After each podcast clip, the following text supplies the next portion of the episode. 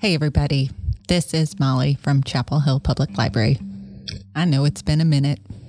After a very long hiatus, I'm so excited to share a new episode of Recollecting Chapel Hill. This episode was totally conceived of and produced by an amazing young person, Zan Coleman. Zan is one of nine Cates scholars who've been hard at work all summer long here at the library. My co host, Danita Mason Hogans, the visionary behind the Cates Scholars Program, explains it all. The James Cates Scholars are a way to connect local black history with young people and provide them with tools for historical study, provide young people with methodologies of research. We have speakers, talks, and experiences that allow young people to tap into their natural brilliance and leadership abilities. This year, our showcase is also a fundraiser to continue the program that is growing every single year. We believe that we have so much to learn from young people, and we love to watch them grow and go. I hope you enjoy listening to my man Zan as he talks about his experiences with poetry. I'm Danita Mason Hogans, founder and president of Bridging the Gap. And now I'm turning over the podcast controls to Zan. Take it away, Zan. I just have to say, this is crazy. this, this, this is crazy. Two poet laureates uh, at the same time. I'm just, I'm so thankful that you, y'all are here.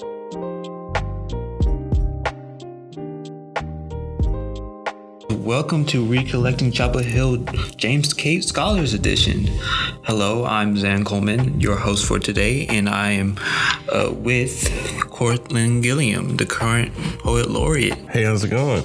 Uh, we have Mr. CJ Suits, if I'm pronouncing that right. Yeah, for sure. Yeah. The Poet Laureate is kind of like an ambassador for poetry for the town, right? So there's someone who has been appointed by the town council um, after you know a selection committee process happens um, to basically kind of in, inspire people and motivate people to come out and build community around the appreciation and love of the written and spoken word um, of poetry.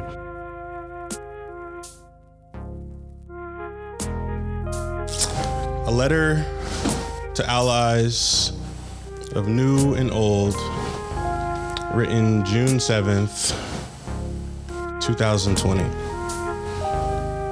Dear allies, I'm glad to have you on board, but please never forget that this is an escape boat. This is a life raft severed, suspended. It is a sacred salve of wreckage from a cause long lost and abandoned. This here is no cruise line. It is no search boat, even. There are no saviors here, only survivors. There's no going back. There's not even a back to return to. No, this here be a one way trip called freedom to a land free from the conceits of liberty, a land far free from this current condition, far closer to a human one. There is space for you there too.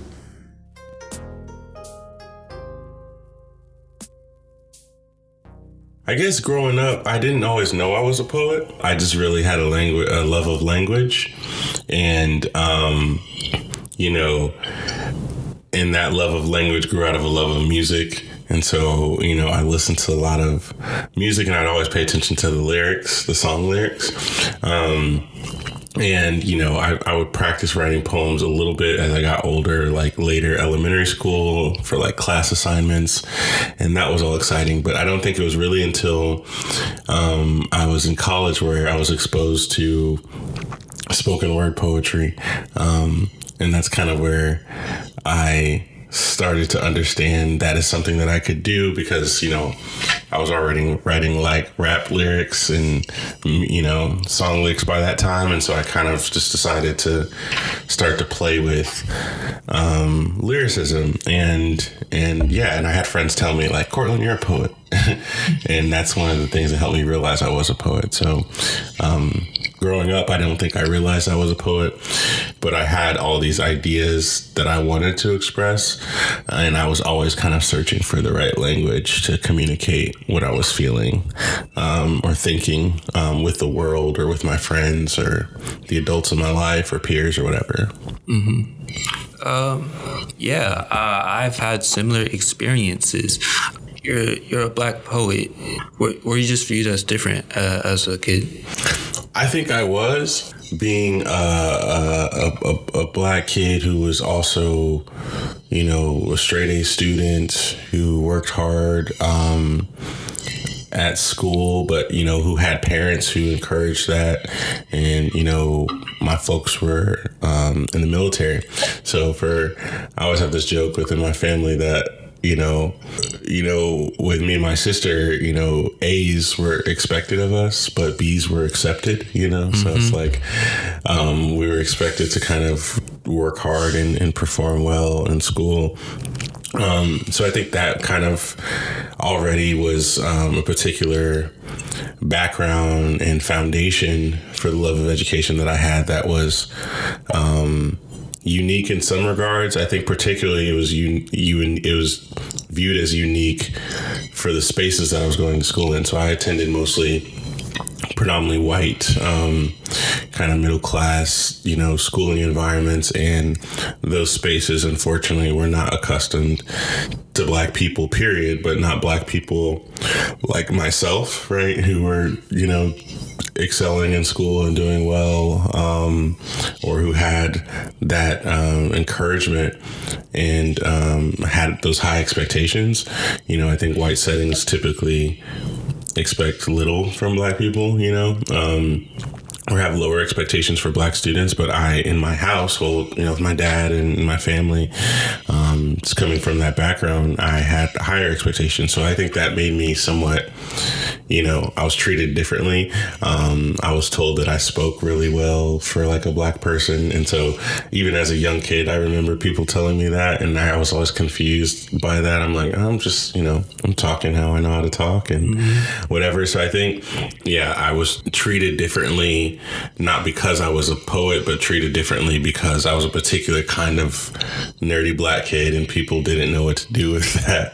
And, um, you know, I grew older and realized why that was and kind of realized some of the systemic and cultural factors behind it.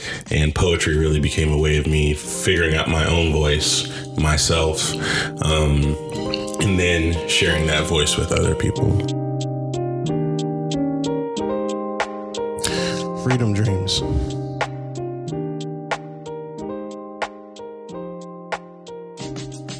I'm tired. I am tired of dreaming to survive, of surviving just to dream, only then to survive the dream long enough to see it sour, long enough for it to nightmare and then wake up deferred, long enough to remember the real meaning of dreams which is to say, long enough to remember the real meaning of long enough. To remember the real meaning of the yet and the still, to remember that more dreams will come because they have to. Because more dreams have came and have always become more than just dreams. You see, dreams, they are our daily bread. They are our day given, our kingdom come, our lamentation of millennia past and millennia yet to come. You see, dreams don't die.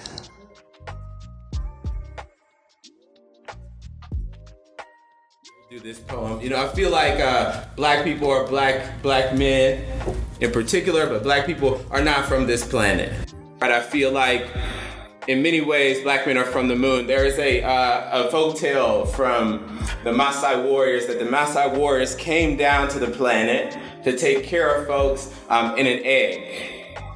And when the egg opened up, they were let out of it and it was thrown up into the sky and became the moon to remind them of why they were here on the path on the earth to take care of folks, take care of their community and the folks around them. Um, and so that said to say, I change shape just to hide in this space, and they treat me like an animal. Pause. We gonna pause. So, I grew up in a Southern Pentecostal church. This is not, you know, I think sometimes people think about poetry and they think like roses are red, violets are blue, and I love you. Right? We often say poetry is not like golf. You don't have to wait to the end of this poem to be like, oh, that was lovely, powerful. or you can do that. You can make noise all up and through this poem. That's gonna give me energy. It's an exchange. You can snap, or you can do what we call it grandma cookie noise, which sounds like, mmm. yeah. All means when I'm done, you can do all the clapping. Yeah, I think I, there's often a frustration with me and why I am who I am as an artist is mainly just because there was a lot of lip service, a lot of people talking about what the things were, and I don't think we were having the right conversations or we're, we're struggling to have the right conversations in Chapel Hill. It's a place that struggle to have the right conversations to really turn that into action mm-hmm. and shift the environment and the way the space looks for folks who look like me. Mm-hmm. And so I do it through art because it's an offering and people can take it or leave it, but it's like here, it's, mm-hmm. it's an offering. And, um, and I think people, instead of dealing with those issues, they hide in in, in religious spaces. They hide in in eco gardening spaces or green spaces, um, rather than like showing up. And I think art is the way that I show up in all of those spaces and say, "Here's what's going on." Mm-hmm. Like, you know, stop looking up or down, like, and look out. Right, you know? I change shape just to hide in this space, and they treat me like an animal. I change shape just to hide in this space, and they treat me like an animal. There was a time when my world was filled with darkness. Darkness, there was a time when my world was filled with darkness. I'm somewhere reeling out of control, a soul trapped in the body of a human. We brothers be moon men. Wrapped in lunar eclipse skin, a riddle wrapped in swaddling froze with enigma colored star patterns, a stripe for every clutched wife, every suspected knife when the only concealed weapon was hiding in plain plight and implicit criminality in melanin. But we colored boys be brave. Flee the cage, grab spear, and disappear into the darkness. Darkness is a strange thing. Because it can all too often be confused for something to be afraid of. This Sunday, I wore no tie. Matter of fact, this body is a trap house jumping like Jordan Davis, skin weight heavy on my chest like a star of David. This Sunday, I wore no tie. Instead, I don sleepwalk covers like a cocoon. Picture me black butterfly. Dreams, my metamorphosis, the only time I get to evolve, really get to solve all my problems. Feel like I don't owe a debt to society that it charged me in the first place. One moment in present presence of being. They say the opposite. They say the opposite. They say the opposite of fear is curiosity.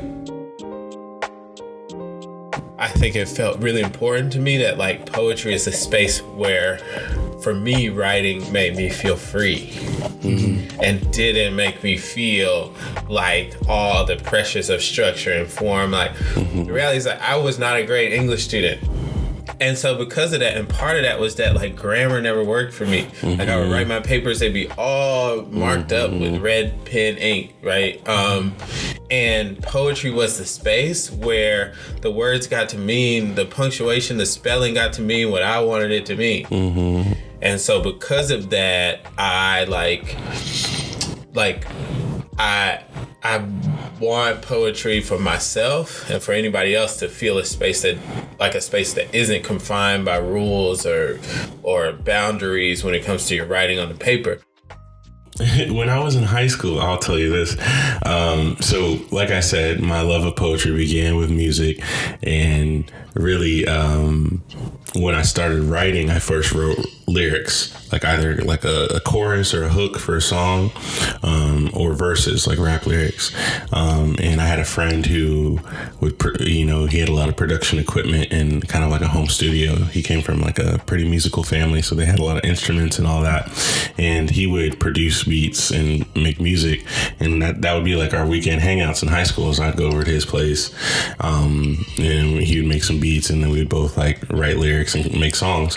Um, I say that all to say my first stage name was when I was like under my rapper name, you know, mm-hmm. and that was um Philo, I think was the name mm-hmm. that I went by at that time, which was like short for philosopher.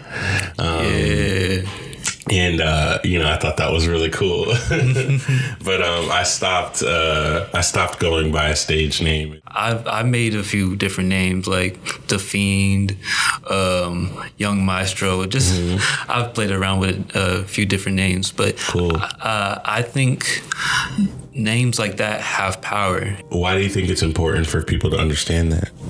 It's like a firework. There's one word and then it explodes and all the different ideas come stemming from that one word. Mm-hmm. Not to be, to be the not, for not it be, foresee they not, foresee the be, beware the sting, disciple sword, the end will bring. Redeem thy kingdom come, for stung will heal, the heels to run, the rondo reel, the reel is one, to one is trilled in triumphant song.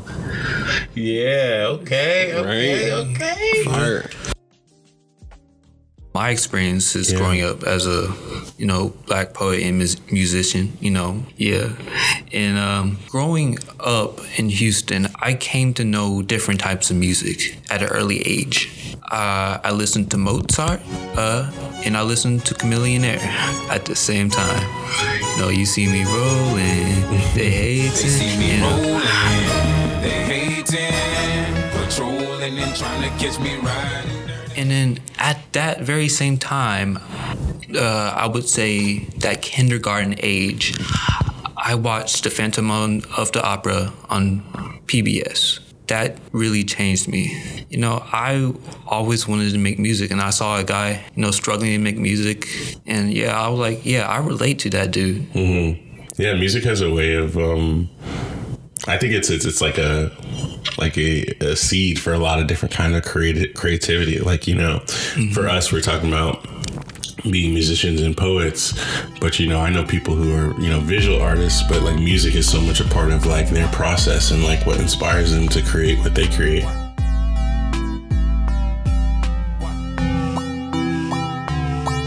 you know to be honest like i really enjoyed growing up in chapel hill and um I grew up out in the country parts of Chapel Hill. Now, country Chapel Hill is not not like country North Carolina. Yeah, yeah. It still got some attributes of country North Carolina. Like I grew up making mud pies and playing in the creek and like you know, the, running across all sorts of like creatures and critters in the woods and you know catching fish in the morning, fish fry in the afternoon, evening, uh, playing like tackle football in the backyard with my cousins.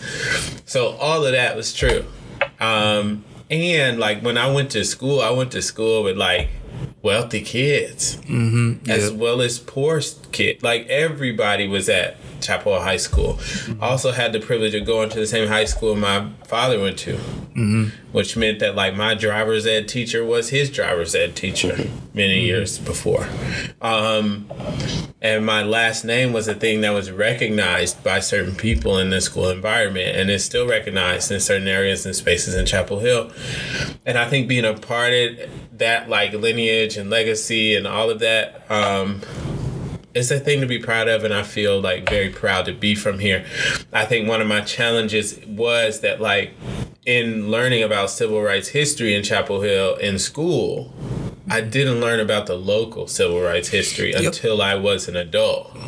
Until I was like doing work on UNC's campus and like, you know, activist work around like Silent Sam and other things happening. And then all of a sudden I find out, oh yeah, Martin Luther King spoke at Hargrave Center.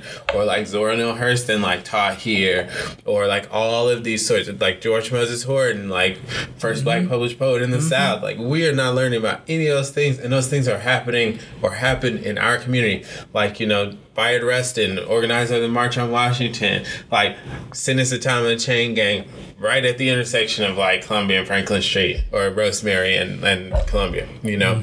Um, like these are these are big like place centered aspects of history that I walked by on a regular basis, that I drove through on a regular basis, that I should have known as a person from here. And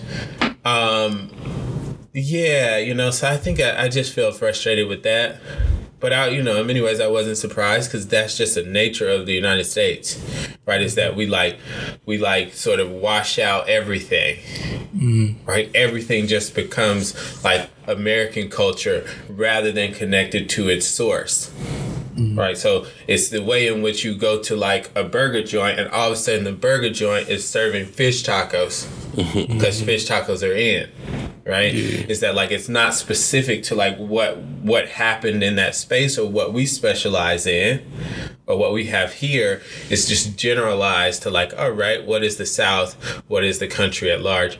And so i don't know i felt that in a sharp way and being from chapel hill that like we didn't talk enough about like what happened and what went on here and the contributions of folks who look like me mm-hmm. like to this space and what has happened over generations and generations of time with black folks is that if we don't talk about it we lose that history because our history is not documented in institutions like the public library in all the ways right or on campus like some of it's there but a lot of it gets like lost if we don't continue to tell the stories.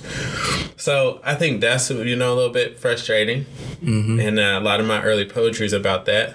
It's about what it was like to grow up here and not feel represented, and feel like race is an issue, but then you have this weird relationship with like a lot of like sort of uh, real crunchy granola white people mm-hmm. who want to just feel like it's kumbaya and we can all get along now, you know um, while also simultaneously like you know thinking they invented things that really belong to our culture like mm-hmm. kombucha and farm you know in farmers markets and all the things right um, and so yeah just as like you know particularly the fact that a lot of those folks live in an area of town that was considered dangerous for black people. Mm-hmm. Right? Mm-hmm. I was just like Carrboro, North Carolina was considered the other side of the tracks, like Klan territory, right? Yep. Um, and now, like a lot of those folks who live there are big time gentrifiers of the that space. Also, like if they're not gentrifiers, they're there and they feel a sort of holier than thou, like sort of eco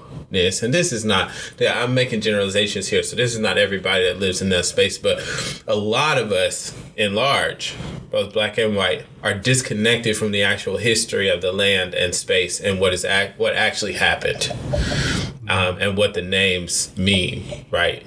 Like julian carr who Carrboro is named after. Yeah. Like um, you know why would we not be working to shift that name if we take the monument down mm-hmm. in Chapel Hill? For which Julian Carr gave the speech and talked mm-hmm. about horse whipping like mm-hmm. Negro women. Mm-hmm. You know what I'm saying? Like, these are real things.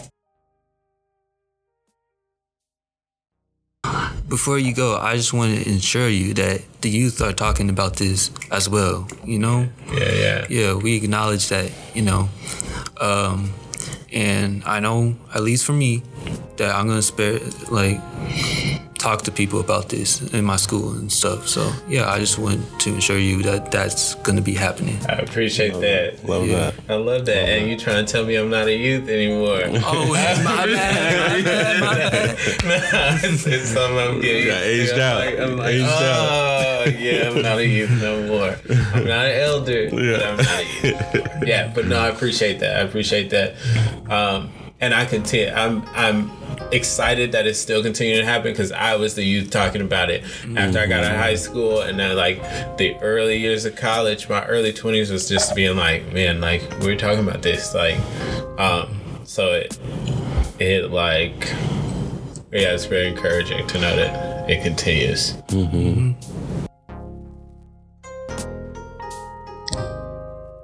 Thanks for listening to the Cates Scholar edition of Recollecting Chapel Hill. Deep gratitude to Cortland Gilliam and CJ Suitt, and also especially to Zan Coleman for his careful work creating this episode. And thank you to all of the amazing Cates scholars who made the library their home this summer. And a special thank you to Omar Rock, my coworker at Chapel Hill Public Library, who is also a gifted artist and musician, and he contributed some of the music that you heard throughout this episode. You can listen to more of Omar's music at tracksmusiclibrary.org, the library's local music streaming platform. Once again, from Chapel Hill Public Library, I'm Molly Luby, and this is Recollecting Chapel Hill.